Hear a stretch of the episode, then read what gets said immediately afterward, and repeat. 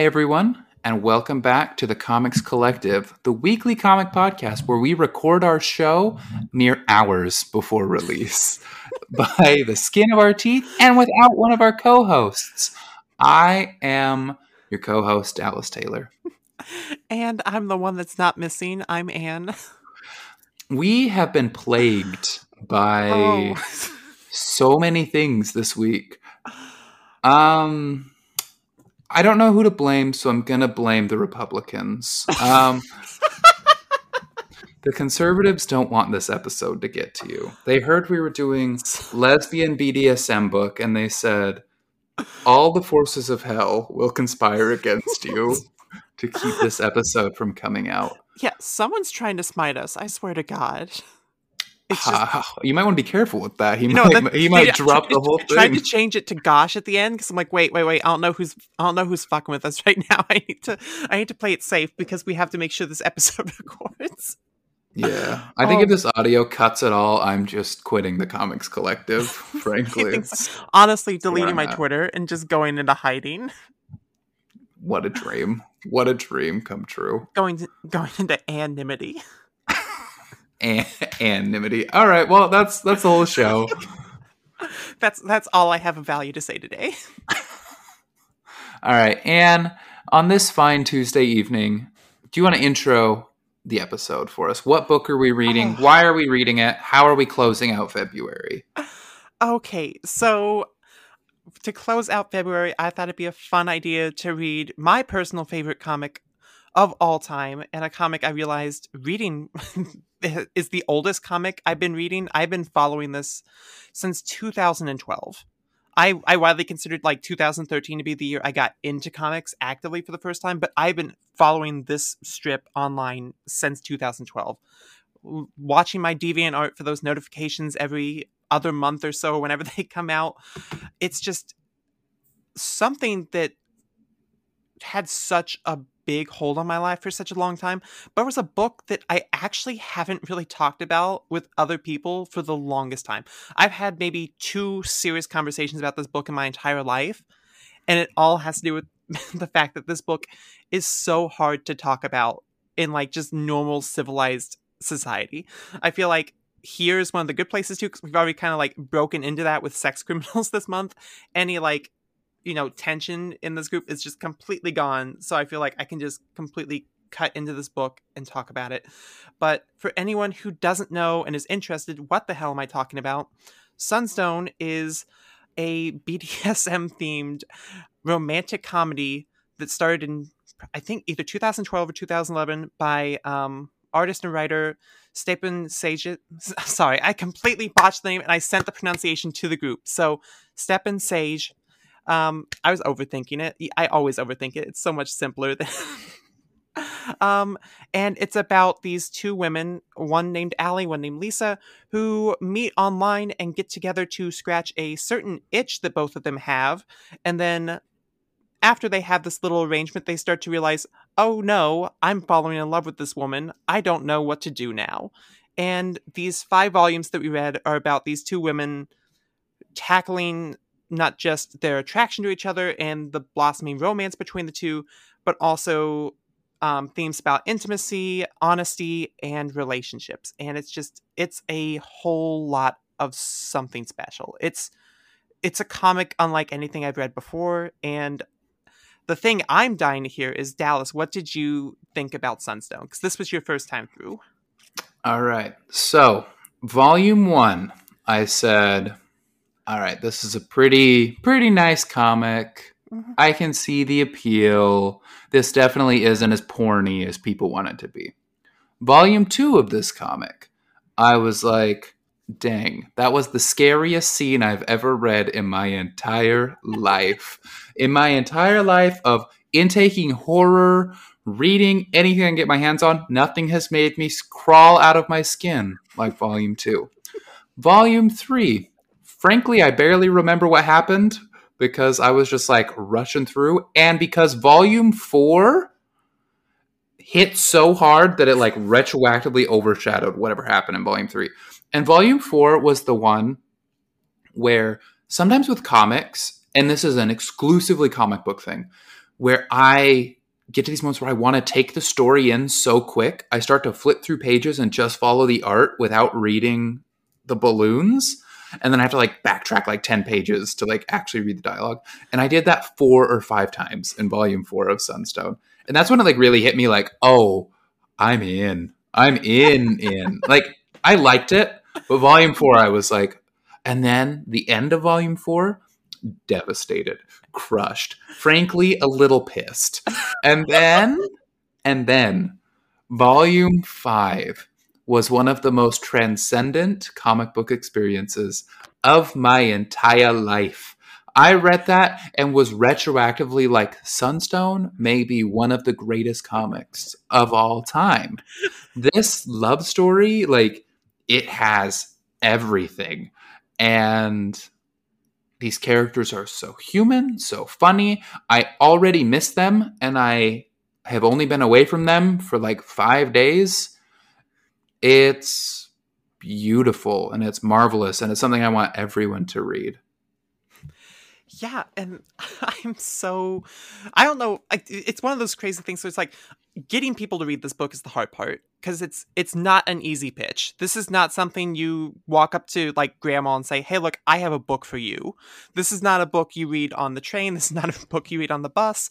This is not a book you take anywhere in public. It's such a sensitive and taboo topic, but on the surface it's that. You dive beneath it and it becomes something so much deeper so much richer and i think it's just once you get people to get past that and you see where it's going like i think this is definitely a book that you can see gets better over time because it builds towards something that's actually really incredible. It's just i always have people to come back to me and say like either i'm glad i stuck with it because they're like there'll be people like, well, BDSM isn't like my thing, but like I'm glad I stuck with it because the story's really good. I'm like, yes, that's what I've been trying to tell you. I'm not trying to like pitch you your like kink comic of the month. I'm trying to pitch you a romance, and it's just. I get so many people to come back and say, I'm so glad I read this. And yet I'm still shocked every time someone tells me that they liked it.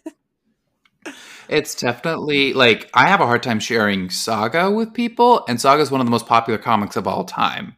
Just because I'm like, I don't know if you're ready for a dragon auto filleting, you know? and so I can't even imagine if your favorite comic was BDSM lesbians. Like, I don't know how you pitch this to anyone but your closest of friends.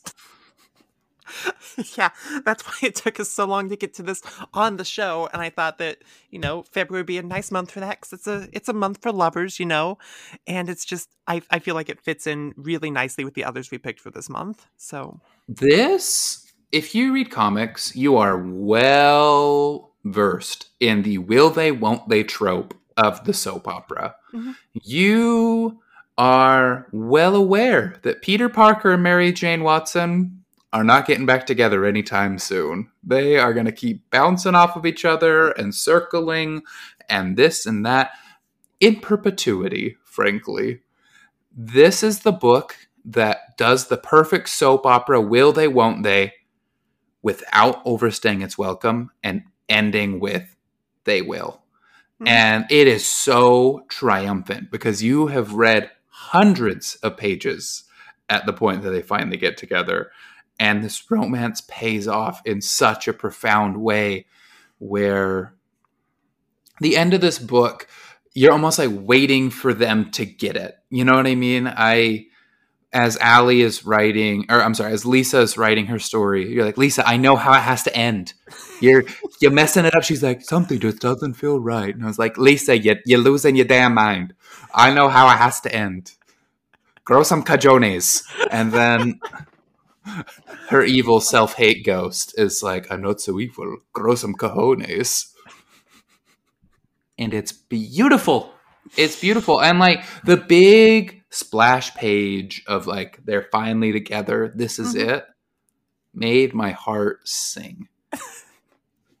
oh. It's it's one of my favorite splashes of all time. It makes my heart go doki doki. It's just so so freaking cute, and it's crazy because this is one of the books where it's like they let you know from like the very beginning that this is how it ends. They're going to end up together. But Mhm. still, throughout the whole thing, there's this really great tension because there's so many awkward scenes where they're just like trying to figure out how to define this relationship.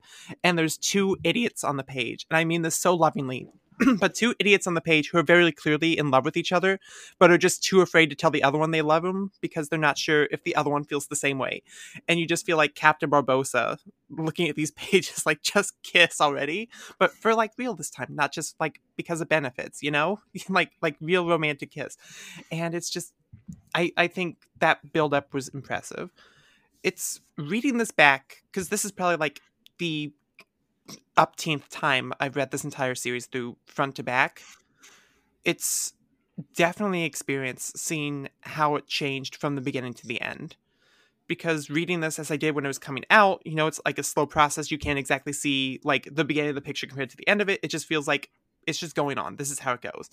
But reading it in one sitting, you can definitely tell that Stjepan Šejić um he tried something in the beginning and you can feel it really come together not just quality wise but narrative wise as it as it goes on. It's a story that builds outwards rather than inwards towards the end i think that's something really special and gives it a lot of momentum that a lot of comics don't have. And it's it's an experience. Yeah, it somehow had the feeling at the end of something that was very carefully planned out the whole way while having a quality of improvisation as it goes. Mhm. I feel like Sunstone was very good at saying yes and to the things that were working. right and yeah that's one of the things i felt really well in excuse me really well in like volume one where it's like i'm going volume one feels very much like i'm going to try this thing and i'm going to plant some eggs and if they if this goes somewhere plant some seeds plant some eggs i don't know what i'm talking about i'm going to plant some seeds this is what happens when we don't have lexi i just lose my mind. Um i'm going to plant some seeds. If this goes somewhere fine i can take this somewhere but if it doesn't this is just like a short little thing and we'll be fine. And it's funny because reading this in like the print editions he went back and he definitely edited some scenes and added some dialogue in places to make things more clear. He's this was definitely a work in progress as he went and i'd be really interested to actually go back and read those original strips because i think they're still available if you go look for them and just see how the story has evolved and aged as time's gone on. This this is an interesting comic as well because it it's it is a work in progress and it's mm-hmm. something that Stjepan works hard to put into people's hands. Like I mm-hmm. have seen the free Dropbox files of these from Stjepan like dozens of times. Like this mm-hmm. is not a hard comic to get a very good copy of for free 99 from the source himself, from Mhm. Mr. Stjepan. So please don't pirate this comic. Go read it for free from Yeah. Stjepan. and it's that's I think that's one of the coolest things about him is he's always like I always want my work to be available for free, so you can subscribe to his Patreon if you want, which I highly recommend.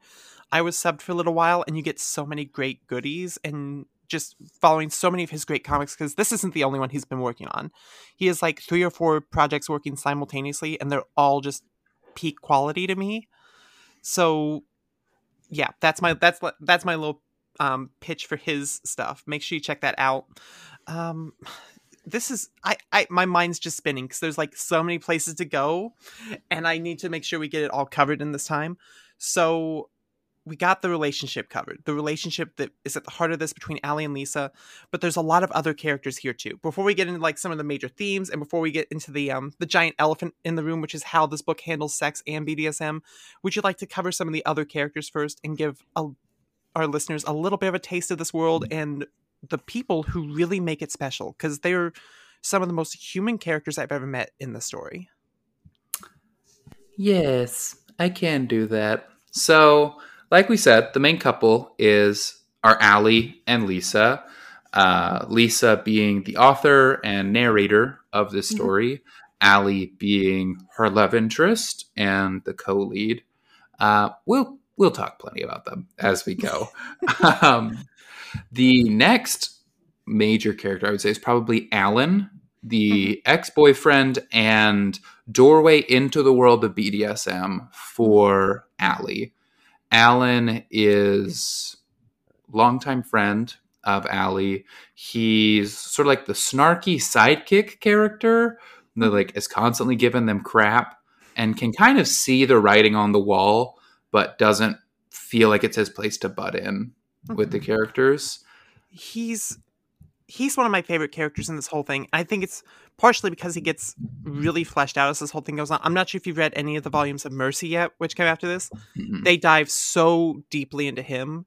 He's just he's just a lovable goof. I love him so much. He's like I want to give him a hug. He's he's the the hug friend of the I just think I want to shave his stupid facial hair. that's that's I- also true. Get rid of the get rid of the, the little the goatee without the mustache is the worst. If you're rocking it right now, listening to this, this is a Comics Collective PSA. No one has ever rocked the goatee without the mustache look.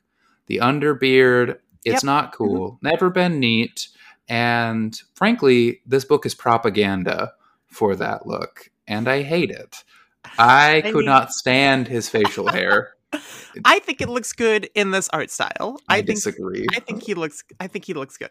There's. I need a. I need a the meme of the handshake, except it's you and Allie and wanting to shave Alan's facial hair I do. for different just- reasons, though. Word. Honestly, word. Um, I thought Alan brought a really fun sense of humor to the book, Mhm. and his constant like negging and little sexual innuendos really help help to lighten the mood Mhm. in a book that is very funny. Like I was somewhat surprised when you said romantic comedy, but it totally fits. Yeah. Like this Mhm. is a romantic comedy. And I think that he he brings a boy humor to a very female book in a way that I appreciated. I was like, "Yep, See, that's. I'm. I'm glad you brought that up. That's one of the things because this is the first time I really read this book as Anne. Because it's been a few years since I've gone all the way through this, and I was very curious and also a little scared and hesitant about how I would react to it now that I've had like a very different like life experience and things have been changing so much over the last couple years. I'm like, I wonder if I'm going to look at this book any differently because, you know, everything's subjective. The way you read and approach things can change day to day, much less year to year. You know, and I was very concerned for some of the scenes that Alan was in, and there are some of them that I don't think play as well as I thought they did.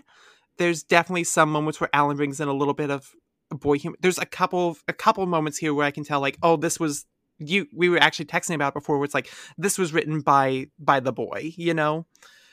But which is actually I appreciate it because there's only a few moments like that. Most of this book is very very respectful towards its female characters and that's something that's just like it's so easy. You can write super sexy book and be respectful of your female characters at the same time. Look, you have 500 pages of this where it did just that. Follow this example, please. Big two comics. I'm begging you. And then, um, so Alan's responsible for a couple of those to me, but honestly, I'm not sure if they are like actually like things that got under my skin or if I was just being like overly not picky about it because I'm like, I'm, it's, it's hard to like read this book with other people because I'm like, I feel like I need to justify everything in it. It's like, oh, if this doesn't click, I'm gonna have to like jump into the defense and try to explain it because that's basically been my experience with this book from day one. Is I'm just like defending this book and why I like it. Mhm. It's it's it's a struggle. So I feel like I definitely read through this time on edge. But I'm very glad to say that even on Edge, most of Alan's jokes still worked. Him and um, Allie, especially, have this really great back and forth that really screams like lifelong friends. They they weren't lifelong friends, but they have this brother sister bond that's just incredible. Yes, I agree. And I definitely understand the feeling of reading on edge for your friends. I I experienced a similar thing with Saga where I caught myself being way harsher on it my most recent mm-hmm. read through than I've ever been before because I was like I'm showing the world my baby and if it has any warts they'll hate it. Yeah. and I I love Sunstone warts and all. Like I do think there were a few times, like you said, that it was clear that the boy was writing the book. I think a big one that stood out for me was the treatment of periods and like that Mhm. time of the month. It was always played as like, darn, this icky, gross thing that keeps us from any amount of intimacy. and I was like, I mean, that isn't always the case. it's like, what? See, I was You might just be a coward, Stjepan. I Oh don't know what to tell you.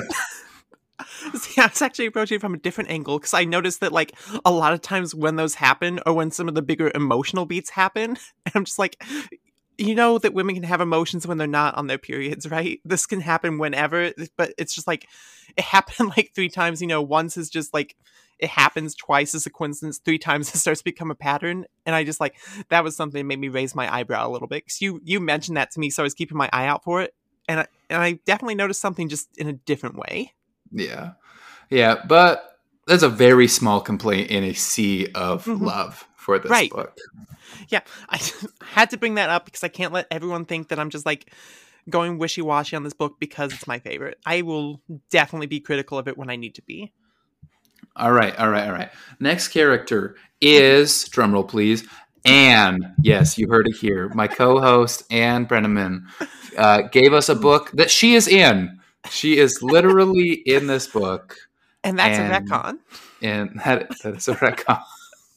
That's a retcon. She is a tattoo artist. She is introduced mm-hmm. in volume three? Question mark. Volume two. Volume two. You see her in volume two. You meet. You like get to know her in volume three. Yeah, she becomes close friends with Allie and Lisa through mutual friends, and she sort of serves as the POV character once Lisa is too deep to be the POV character. Like you mm-hmm. have this fish out of water aspect to Lisa at first, but once Lisa is committed to the BDSM world, it felt like Stjepan had to reintroduce someone to be like, this is all kind of mm-hmm. crazy. Because the majority of readers of this book are going to be like, this is all kind of crazy. But we got to then fall in love all over again with Allie right. and Lisa right alongside Anne, making her a brilliant character and a character I'm very excited to continue on with into Mercy. Yeah, because it's all about her, and she has some really great backstory. And yeah, I'm very excited to see what you have to say when you get there. But Anne is obviously a character that's very near and dear to my heart because, fun story for anyone who doesn't know, I've talked about it on Twitter a few times, but Anne from this comic is the inspiration behind me taking the name Anne when I came out and transitioned. And it's just kind of kind of crazy that that's how that worked. I have um both of my chosen names are definitely comics based because you know Carol I picked because of Carol Danvers. I picked that because it's like this is the this is the woman I want to be. I want to be someone who's strong and courageous and you know powerful and bold. And I also liked Anne because part of it came from my dead name. It's could have been the way I figured it's like it could have been shortened from my dead name, but also Anne is just this really special character from this book. And I could go into like so much detail about why. I think the whole journey of her through volume three into volume five of just coming into this world and finding out stuff about not just herself, but about this other community she didn't even know existed. There's a lot in there that resonated with me very personally. And she's just a character who's like, this is another character that I wish I could be because she's funny, but she's also very independent, very very bold and she cares so deeply for these people that she's like just met. They become good friends of hers, but that's because she's such an empathetic and caring person. She gets sucked into this um this drama between these two dumbasses that she doesn't even really know and she still decides to like take care of it and take care of them anyway and it leads to this really strong, really unique friendship and uh, it's just there's something really you know when you find a character that's just like really special to you and every time they're on page you just kind of like have to sit there and savor it for a minute? That's who anne eventually became for me.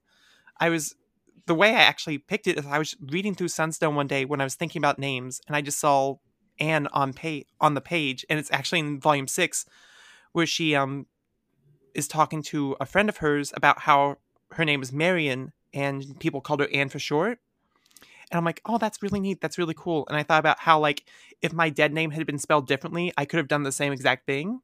So I'm like, wait, what if I just did that? What if I just rolled with that and I could base myself off this character? And I thought that was that was so cool. One of the small perks of being trans is being able to pick your own name because it's a it's a very special experience. That is really cool. Thanks for sharing that. That was really neat. Yeah, no problem. Just a little bit of the the fun stuff I get to talk about in this. So, yeah, this book's my favorite for a lot of reasons. It's a very personal story to me. See, I like your name Carol because I can call you Carrie for short. You know, you can. Is that Yep. a thing? this is now a canon retcon. Oh, uh, no. We're we're allowed to call Anne uh, Carrie. I'm going back. I gotta, I gotta get changed. It's like, what's your new first name? I don't have one anymore. I. Uh, it's just ref- like Juniper. it's just blank. Do not refer to me. It's okay. Um, all the guys I worked with when I was a teenager, I worked construction when I was 18 years old, Mhm. and I had pretty long hair. And so they all called me Alice all the time because Alice was part of the name Dallas, and they thought comedy gold, comedy Yeah, gold. They were, obviously. And so they were just like, Alice, come dig the hole. And honestly, I owned it. I was Alice for a year. I was Yeah. like, Mhm. what can I say? What can I say? It's a great name.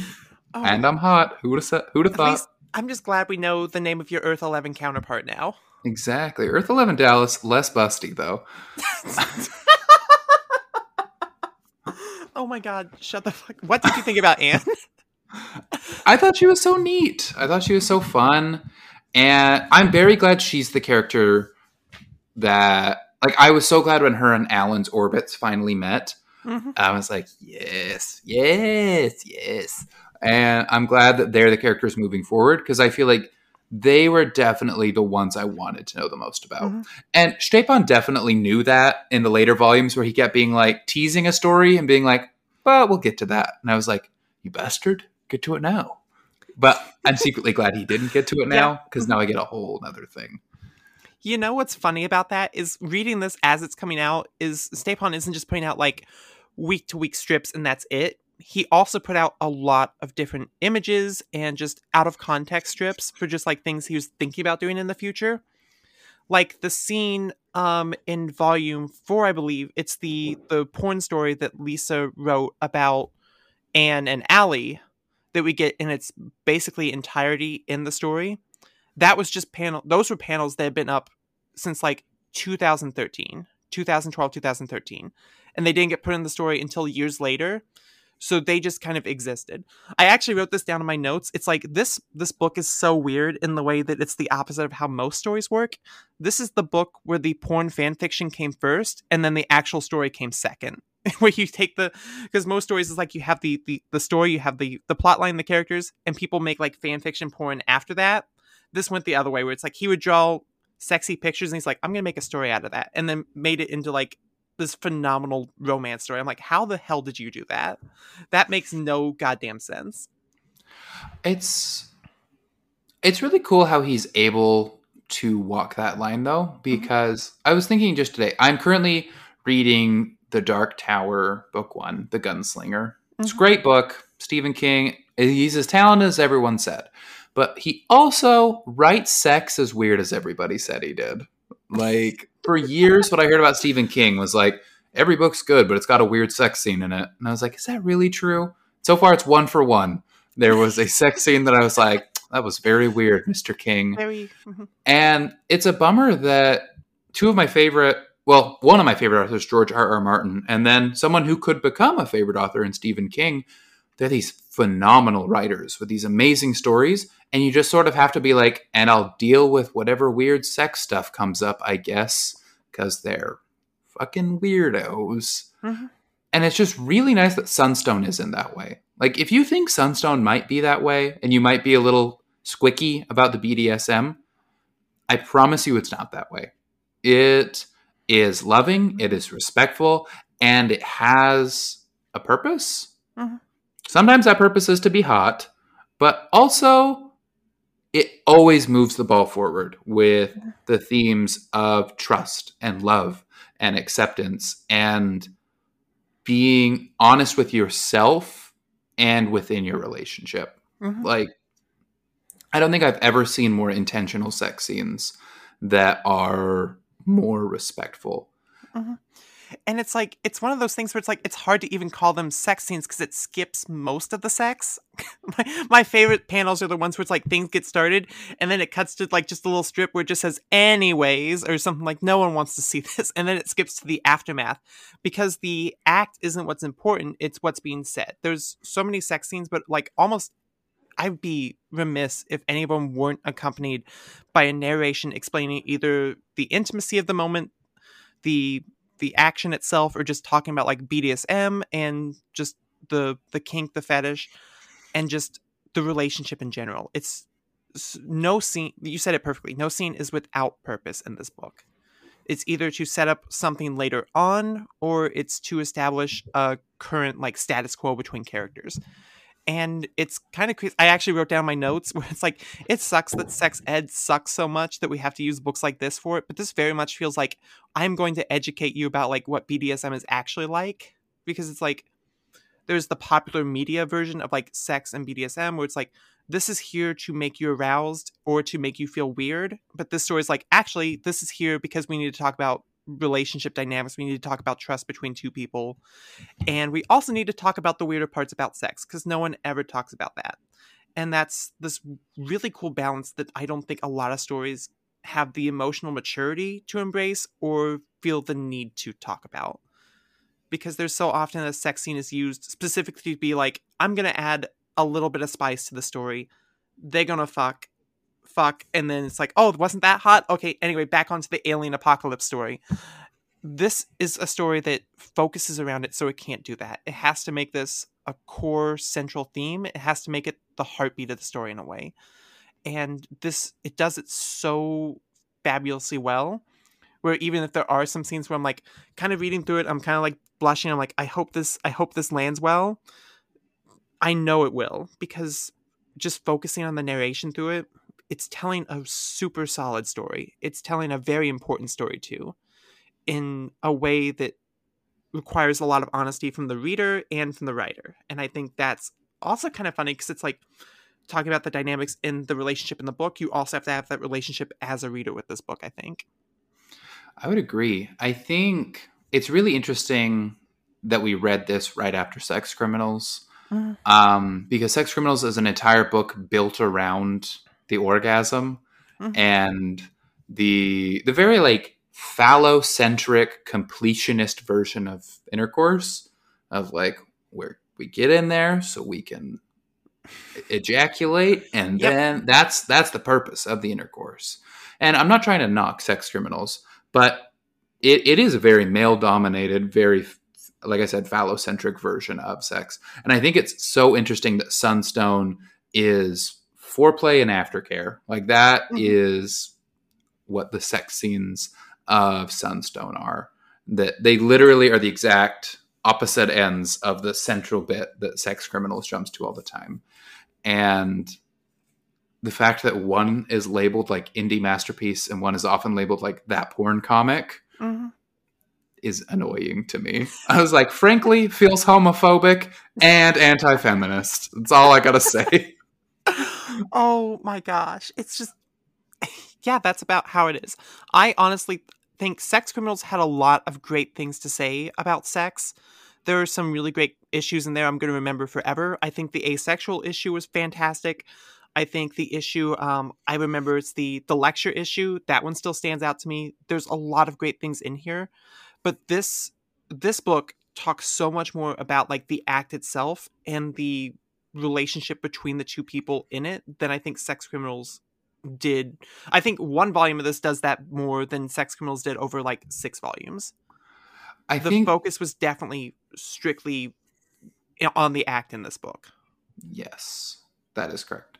Um, I like these books for different reasons because yeah. I I don't think I've ever related to a meet cute more than I did in Sex Criminals, and mm-hmm. just like when I met my wife, I fell in love with her like that. Like I was gone immediately. There was no will they, won't they? Oh, we're just friends. I was off the cliff immediately when I met Addie. And so I really like in Sex Criminals that I felt represented there. But then also, dear listener, there was a very stupid point in Dallas's life where I got cold feet and I dumped Addie after we had dated for like four months or so, I was like, I've never been in a serious, serious relationship, and I can see this going somewhere. And so I am gonna bounce. And so I just like hmm. got scared and pulled the plug. And so volume four through the beginning of volume five, that like month long period where they know they're in love, but hmm. they don't know how to come back together. I also felt very seen there. Where I was like, yep, that happened to me too. And so I feel like I have these weird two pillars of like, this is how my love story felt too. And so it was really fun to read those and compare them back and forth. Mm-hmm.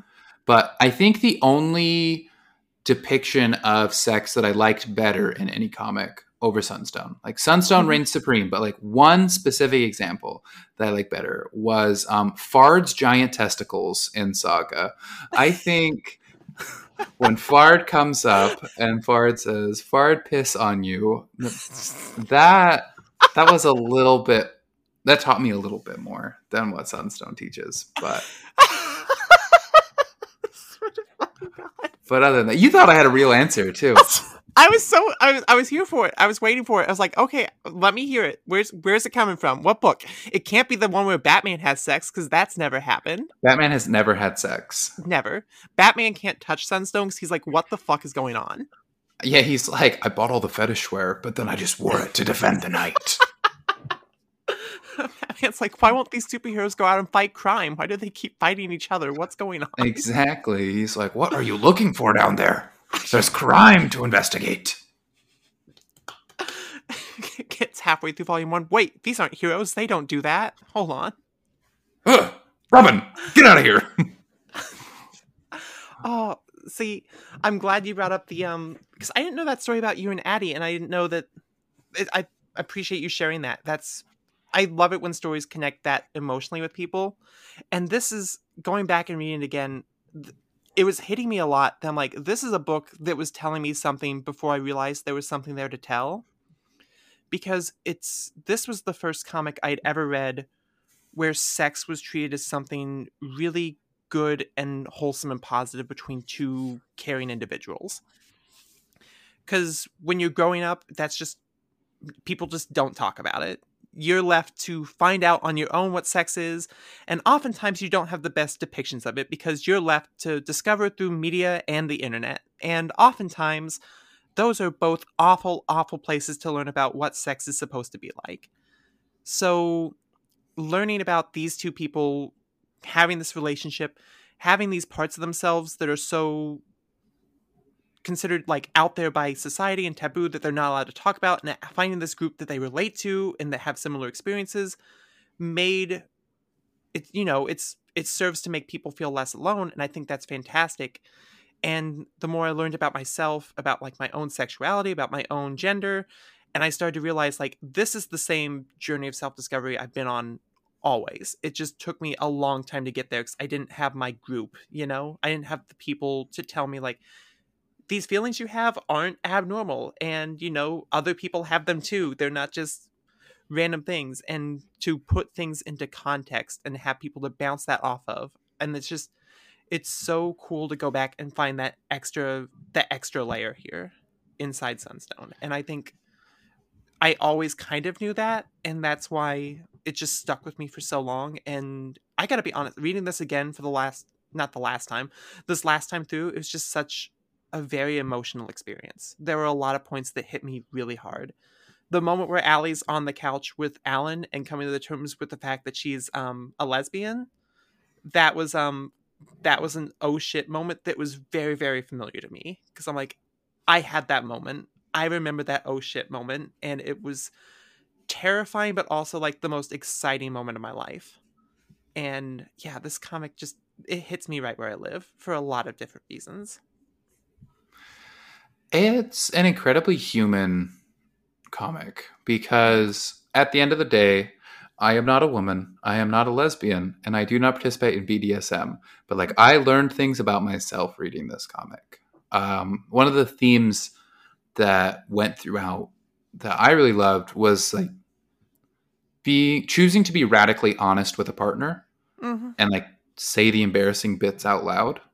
I feel like that was something that I felt empowering me throughout the week as I read this to do in my own relationship. To just like, instead of being embarrassed, instead of just like deciding to be quiet, to not stir the waters at all, just like mm-hmm. say what you want out of a relationship. Say what is on your mind. And I found that my relationship was behaving in a more healthy way because of it. And like that was something I learned from Sunstone.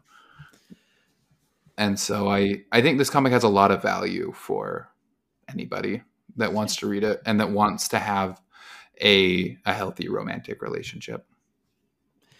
Very very much so because it's that whole idea of partnership and the fact that if you're not open with each other, if you don't talk about it, it falls apart because trust is about honesty. And that's something that I think a lot of people could take to heart. There's a lot of things in here for people to look at and to, you know, like you said, just kind of apply to your own life. And I think that's really, really great from a book that's always pitched as that porn comic. This is not a porn comic, everyone. Don't read it on the train, though. Don't read it on the train. There is nudity, and people do not like the female nipple. So do not. They do not. I mean, some of us like them. But Some of us like them, but society as a whole, society sucks. not as We also- much. We live in a society. We live in a society. We also live in a society where it's socially acceptable to read Fifty Shades of Grey everywhere, but not this. That is very true. want- I actually wrote that down in my notes. I just wrote Fifty Shades of Grey really fucking sucks. It really does. I I think I went into that last episode, right? Mm-hmm. yeah. I- sometimes I forget what I say on the mic and what I don't say on the mic. Oh, that was that was off mic. We talked about Fifty Shades of Grey off mic. we talked about how much it's not great, but it's funny to watch because it's awful. Not a good movie. Also, Not a not, a good good, movie. not a good BDSM movie. Mm-hmm. Frankly, now that I've read all this, I feel like an expert. But Yeah. I was actually having a conversation with a friend who was like, I don't know if the depiction here was really like sincere. It feels like an idealized version. And I'm like, well, do you think that because it's like that's what media has told you or because that's what you actually know? And I think it's because the version that you see in stuff like Fifty Shades of Grey is very much like the sensationalized media version that's meant to like get people off as quickly as possible. But this one feels like the first story where someone's like, I'm going to talk to you about it honestly and give you like an actual real life experience. And that was something really cool throughout the whole thing, to me at least.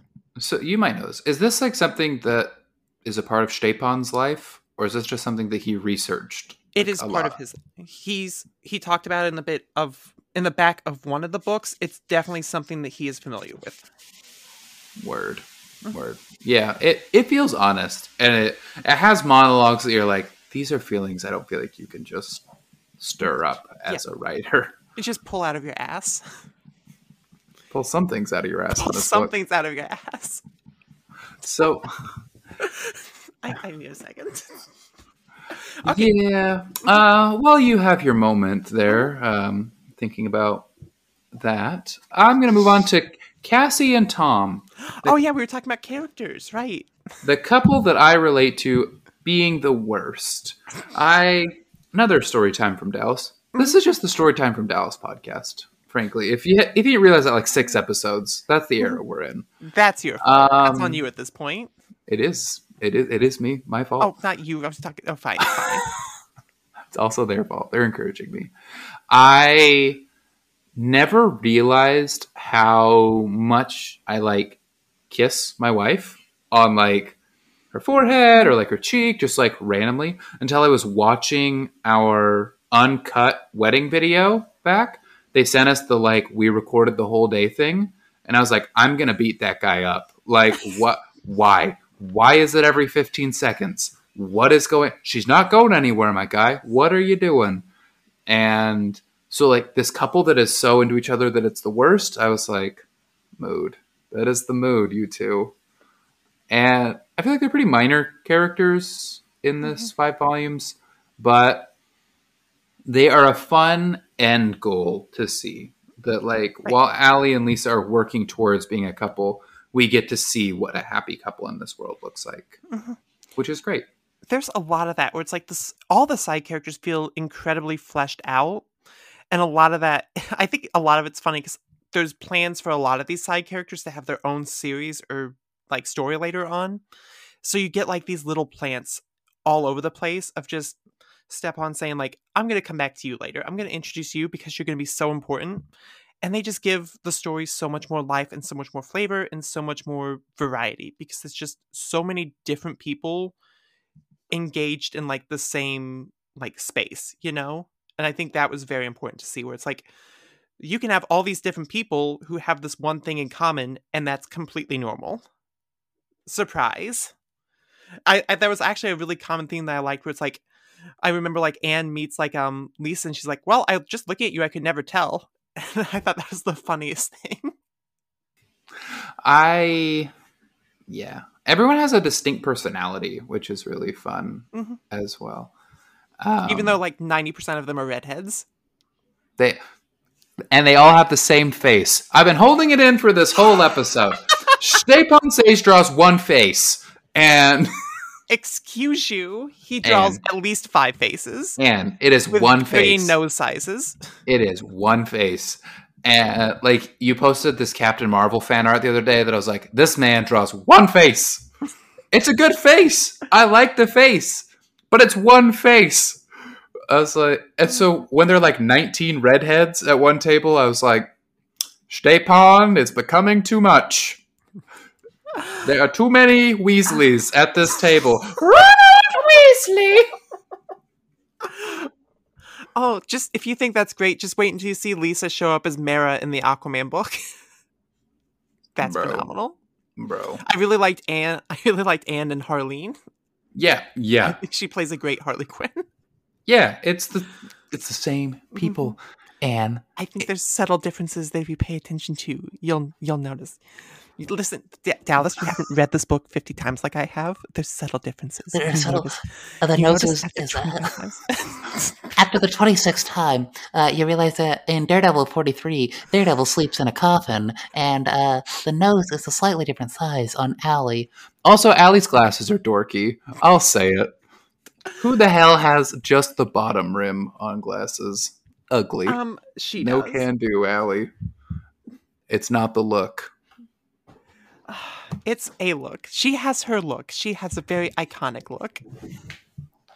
She is nerd sexy for sure. She is nerd I sexy. was like, dang, that's some World of Warcraft nerd sexy.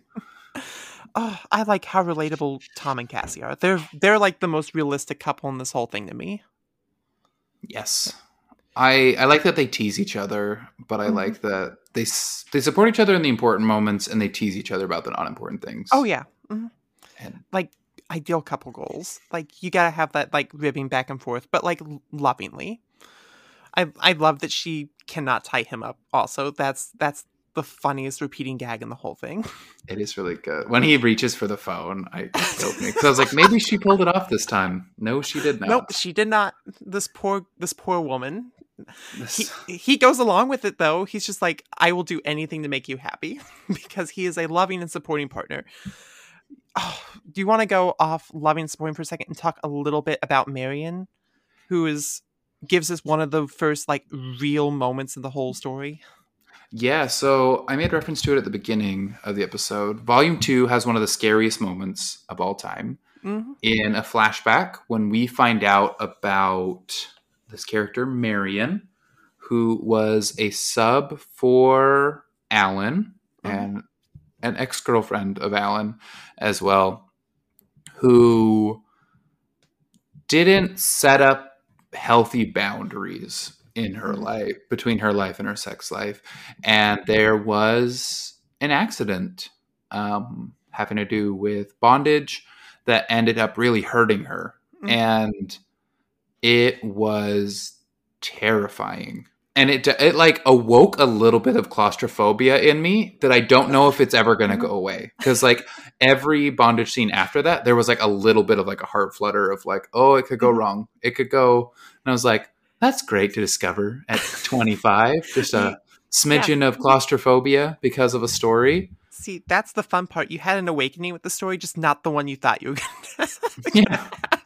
Yeah, you, you got a new name and I got a new phobia, so we did not have the same experience. We did not have the same experience. But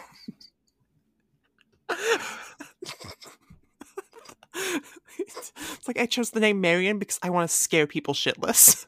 Yeah, for real, for real. It's- yeah, I thought her her story was a great introduction. She's going to come back later at some point. He has plans for her, and it. I'm really interested to see how that goes because she's the moment where you realize like this story isn't just here to serve like sexiness and sexy times. That's part of the honesty of it. Is they're talking about how seriously wrong this can go if you don't treat it as something serious and aren't honest with your partners. Yes, definitely. I'm going to admit I'm a bad Sunstone fan. You have two more names on this list, and I don't remember who Harper and Chris are. Are they the owners of the Oh. club? Yeah, they were just on there. They're just characters who are just kind of there. I put them on there in case anyone had anything to say. But um, unless Lexi has something to say, Lexi, do you have anything to? s No, Lexi. Okay, cool. Yeah, Harper is the owner of the club. We see a little bit of him, and Chris is the the normal friend. He's the the vanilla one in the group who's like, I'm here. I make these things. I do not fucking understand what's going on. He's- yeah, he's he's the real self insert for the audience. Okay, that makes me feel a little less bad. I was Good. like, how did I forget main characters? Yeah, no, you didn't forget main characters. You forgot you forgot the little side characters. You're okay. You you're fine. Keep shining. You're great. It's just- Um, sorry, just I'm I was thinking about him Chris being like, I don't get it. I just thought about the scene where Anne Googles BDSM for the first time and she just screams, What the fuck? Cause that's the perfect introduction to her in volume three and everything she goes through. But yeah. Oh, we have talked a lot about the themes. Do you want to talk a little bit about the art? Because I know you have a, a same face thing going on, but do you have anything else to say about the art style? 'Cause Šejić has such a very, very unique and recognizable art style. He definitely does. Like you know a Stjepan Šejić when you see it. Um, I think he has a real mastery of human ana- anatomy. Mhm. Um, and like you, you kind of have to with like how the bodies get contorted in this book, and but there there's like a playful realism to Mhm. Stjepan's work where and but then there's also like there are pages where way more detail gets poured in and it's almost like emphasize a moment. Mhm. and then there are panels where there's a much more simple art style and it's usually to sell a joke. It sort of slips into more of like a web comic style almost to sell a meme. And i think the back and forth between almost like high painting fine art and internet funny meme in this book is really interesting because the style of Šejić never disappears Right. between the styles I yeah, I thought that was something. So I think it's. I feel like it was something that was done just to expedite the process because you know those high detail pages definitely take a lot more time to get like finalized, and some of the like just simpler pages are a little more rough around the edges. They have like rougher coloring and stuff like that, and I think that's you know it works for the pages they're on. I think that helps sell the jokes better. I think think it helps sell the humanity better. But when you ha- want to have like these big crescendo moments, these big like emphasize beats, I think the highlighted pages sell it so well, and I don't know if any other comic artists do the same. I most other books I read, it's like the artist keeps the same style, the same quality through like the whole book. This is the first one I've seen where they actually have a different style to emphasize different moments. At least I can think of off the top of my head. It's also interesting reading this book because, like you said, their scenes have been drawn out of order. Mm-hmm. And so it's a little bit harder to track a trajectory of Stjepan's work like you can with Mhm. Fiona Staples. You look at the first page of Saga versus the most recent page of Saga, and it's night and day. The, the art style. And I think the same can probably be said for Šejić, but because of how these scenes have been patchworked together, it for me at least there was never like a jarring change in Oh, yeah. in the quality of art and that's not to say it didn't get better it just started at such a high level Oh yeah. It's it's funny you mentioned that because there's like stuff, there's images I remember from very early days that get stitched into like the end of volume five later. Like there's the the scene from one of um Lisa's stories where she, it has the really funny joke where her and Anne are pushed pushed together and Anne's just Lisa's just like, so how are the kids? And I lost my goddamn mind. The scene that happens right after that was something that was around long before Anne had ever been introduced into like the actual story. So that was that's really cool to see how he brought back so many of those different panels and you'll see him in like the backgrounds of different scenes just like little things he drew like this is just like a, a warm-up sketch or something just tacked into the background and i thought that was really cool I agree. Um, I think it's a pretty distinct angular style that I know like turns some Mhm. people off, but I don't know. The guy knows how to draw sexy humans. At the end of the day, like At the end of the day, there are some hot people in here. oh, that's a great way to, to segue into some audience questions because we need to get you. This is the end of the day, and we need to get you headed off to bed. I'm I'm sorry that your episode Oh. came to be recorded at 9:30 at night and that I'm such a lightweight that goes to bed at 10:30 at night. no, no, it's okay.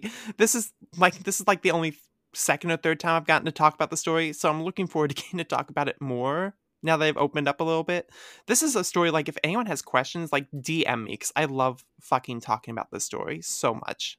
Didn't even, yeah, it's just incredible. So. It's it's hard because like it feels like something you have to experience. I don't feel like there's Mhm. any amount of me telling you this is really good, this is really wholesome, this has one of the best relationships in comics that's going to sell it in quite the way that reading it is. exactly. And I know that probably sounds like lazy comics journalism, and maybe it is. I don't know, but I would just love for you to t- take our word for it and take a chance on this comic mm-hmm. because we haven't led you astray yet. Exactly. We tried to with Locke and Key. We tried to, but then we couldn't bring ourselves to. exactly. This this gets like a two thumbs up, five out of five stars from Dallas Taylor. Please check out this book and please stick with it because volume one and two, I was like, this is a good comic. There's never at any point that I had any doubt about this being a good comic, but volume four and five were amazing comics that I couldn't put down. I haven't had an experience like that in a long time where I was like, and I'm just reading these last 150 pages. The room could catch on fire, and I'm reading these last 150 pages. Nothing's tearing me away. Mm-hmm. Volume 5 is my favorite single graphic novel of all time. It's and a it good will one. probably stay that way for a very, very long time. I welcome any book to challenge it, though. yes. Yep. It's it's beautiful. It is a beautiful love story. I'm just so glad you liked it. I'll have to text Lexi after this and figure out what she thought. but with that, would you like to cover a couple of these viewer questions and maze we can get to before we need to send you off to visit the Sandman? Yes. From Evan, we have Dear fellow podcasters, Sunstone is one of those comics that is known for tackling a taboo subject matter in a mature, or at least well meaning and thoughtful, way. I think it's wonderful to see sex and relationships talked about in such a detailed and open manner that makes it feel normal, despite how weird, wet, gross, and embarrassing it can be. Why you have to include wet? I mean, I think it is always that way if you're doing it right. I think it's important that these combos take place, and comics are potentially the best and safest medium to do so in. So, my question is Is there a taboo topic you would like to see explored in a similar way in comics? And also, who do you think is better at the fellatio? Oliver Queen, John from Sex Criminals, or any of the Sunstone Squad? Literally, any of the Sunstone Squad is clearing those fools like that. it is not even a contest. this this is what they do. Oliver Queen shoots arrows. These guys, they they they they they cunnilingus. That's what they do. It is bananas. B There's a whole- N A N A. Oliver Queen has never had a lisp for an extended amount of time in a graphic novel. Lisa has. And also, also, this might be TMI. It's late at night when Yeah. she was like, "It's not the actual tongue that's sore; it's the little connector underneath." I was like, "Yes, that is the part that gets sore." You are right, Lisa. the, the it's the Leo meme where you just point. I I was Yes. I felt very seen. I was like, "Yes, absolutely." exactly. so yeah, that's the answer to that one. Um, are there any taboo topics you would like to see covered in a similar way? I don't think I know that many taboo topics. You don't you don't dabble in the taboo. In the- Um, this is totally out of left field. Um, but being this might be taboo to some people. Being a Mormon, there are no Mhm. comic books about my experience, and there are no there's no like positive representation in media, and sometimes I get really tired of reading over and over all day long about how I belong to an evil cult when Mhm. it's not true. And so that is a little bit of a taboo topic that I would love touched on. Is like the de-villainization of Mhm. me and my peoples. I I can definitely see that. I was gonna say just being transgender because that's one that has it's had good representation in comics before. Read um, Girl Haven if you haven't yet. It's fantastic by Lilah Sturges. It's just mm, chef's kiss. I would love to talk about it, but that's that's one where it's like the honesty in Sunstone has never never been seen for any trans character I've read in a comic book. So I would love to see that and just like what that experience is like. A lot of a lot of people out there could use that reference.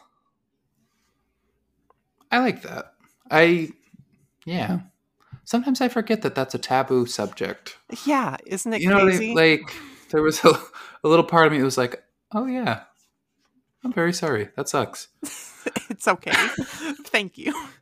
Um, long. Um, this is from. Oh no, um, Ravian. I hope I said your name correctly. I'm so sorry. Um, Ravian here. Not gonna lie, I look forward to hearing you pronounce my name, or at least try. It's the European snobbishness, I guess.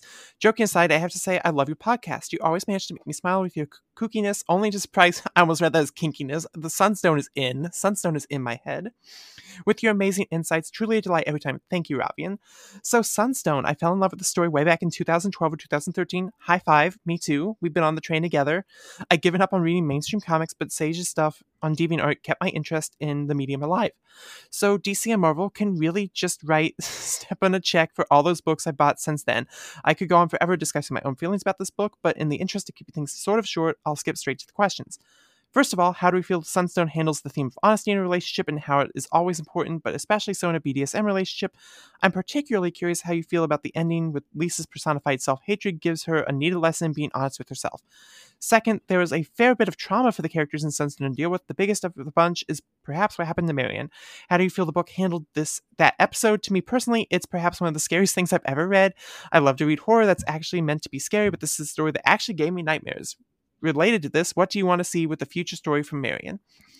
And last but not least, favorite meme you can pull from this book because there's so many memes you can get from this book. My favorite has to be the panel of Anne googling BDSM and screaming, "Oh, what the fuck!" at the computer. Though any panel of exasperated Ally is comedic gold as well. So yeah, have fun discussing this great comic. I'm looking forward to the chaos that will be in this episode. I'm sure you guys will be able to. Will it'll be a lot of fun and amazingly informative. Keep up the great work, Ravian. Okay, A lot there. Thank you so much for writing in, Ravian. A lot of that I feel like we got to in the show just by like happenstance. The Because we're geniuses. because we're geniuses and we might have read this ahead of time, and I'm so sorry. But I like that you brought up Lisa's personified self hatred. I thought that was such a good little use of a mechanism to get Lisa on board with like what she needs to get done and what she needs to figure out about herself. I like that she had that conversation with her inner self loathing. That was a very unique and creative tool that the last volume used. I 100% agree. I think that I like that the story calls it out though as well where they say like this didn't happen obviously, but I'm a writer and this is the most interesting way to convey this internal back and forth that I'm Mhm. having. I I think this book is clever that way a lot and you can sort of tell that Stjepan just starts to do what he wants to do. Like the high fantasy battle between Anne and Lisa comes to mind. Oh, Anne kicked ass, by the way. Anne Anne rocked that. And I'm not just saying that. I think she did. I think she rocked it. She did. And I also think you would rock it too. I Thank think that's you. one of the biggest things you two have in common is how badass you are. Oh, thank you. Yeah. Overall, uh, I would have pronounced it Ravian too. So we've Is got that a how it's pronounced? Probably not. Friend, you gotta hit me up, DM me as soon as this is over. um, what do you want to see in the future arc with Marion? Mm, maybe not that scene again because it was so very scary. But I would like to see her humanized a little bit because she's definitely played as a cautionary tale Yep. and it's like this is what not to be. And so I think she is deserving of being seen with the same kind eyes that all the other characters have been seen with. Yep. I agree. And from what is at the back of volume five, it seems like that's what he's going to be going for. We're going to get her struggling with getting her addiction to BDSM under control. And that's what I'm most excited for because we haven't seen that aspect really come up. We've gotten like hints of like addiction with Ally, but we, I think Marion will really dive into that. I think that can hit really hard. I agree wholeheartedly. And finally, favorite meme you can pull from this book. There are so many. The the one panel where um Lisa gives her brother the look that could curdle milk. That's one of my favorite ones to pull, just because it's the perfect fuck off face in all of comics. I I don't know if it's so much a meme, but when Anne and Alan are in bed and she's like, "Oh, I'm coming," he's like, "Again?" Like that really made me laugh. I was like, that was Oh. that was cute. That was funny. Their dynamic is really great, and it's that's another one of the things where it's like really funny because they get hinted at as the comic's going on, and then you get to the scene where they finally meet in the comic, and they're like, "Oh, I already know you," and everyone reading was like, "What the fuck?" Ex- Pardon me, Sage. I've been following this for five years now. What do you mean they already know each other? What are you talking about? You've been hinting at them meeting forever because we know they get together. So what is this? And yeah, the Sunstone fandom was a light. They were they were they were like, what is going on? Just a bunch of horny nerds, all Honestly, jazzed up and angry on a DeviantArt Tuesday. oh, Deviant Art Tuesdays, I miss those. I just made that up. I, is that real? No, it's not. okay. I was like, if I nailed that, if I nailed that, I'm retiring. Honestly, perfect. we just called it Tuesday. oh, I'm so tired. Oh my gosh. Okay. So there are other questions we want to get to, but we will have to wrap up the, this part of the episode and perhaps do a second hour where just Lexi and I talk about the book for a little bit. And I think that sounds very fun. Yeah, we don't want to leave Lexi out to dry. She had some technical difficulties Mhm. and deserves to talk longer about her favorite book. And so we are going to cut the Dallas portion of this here. Honestly, we should mark this in the show notes. Skip the, skip me. Skip Dallas. And the rest of this mm-hmm. is going to be Anne and Alexis talking all about Sunstone, answering the rest of your questions, and forgive me for getting this one out a little later than usual. You'll live. Yeah. We love you all. You're the best. Bye. Bye.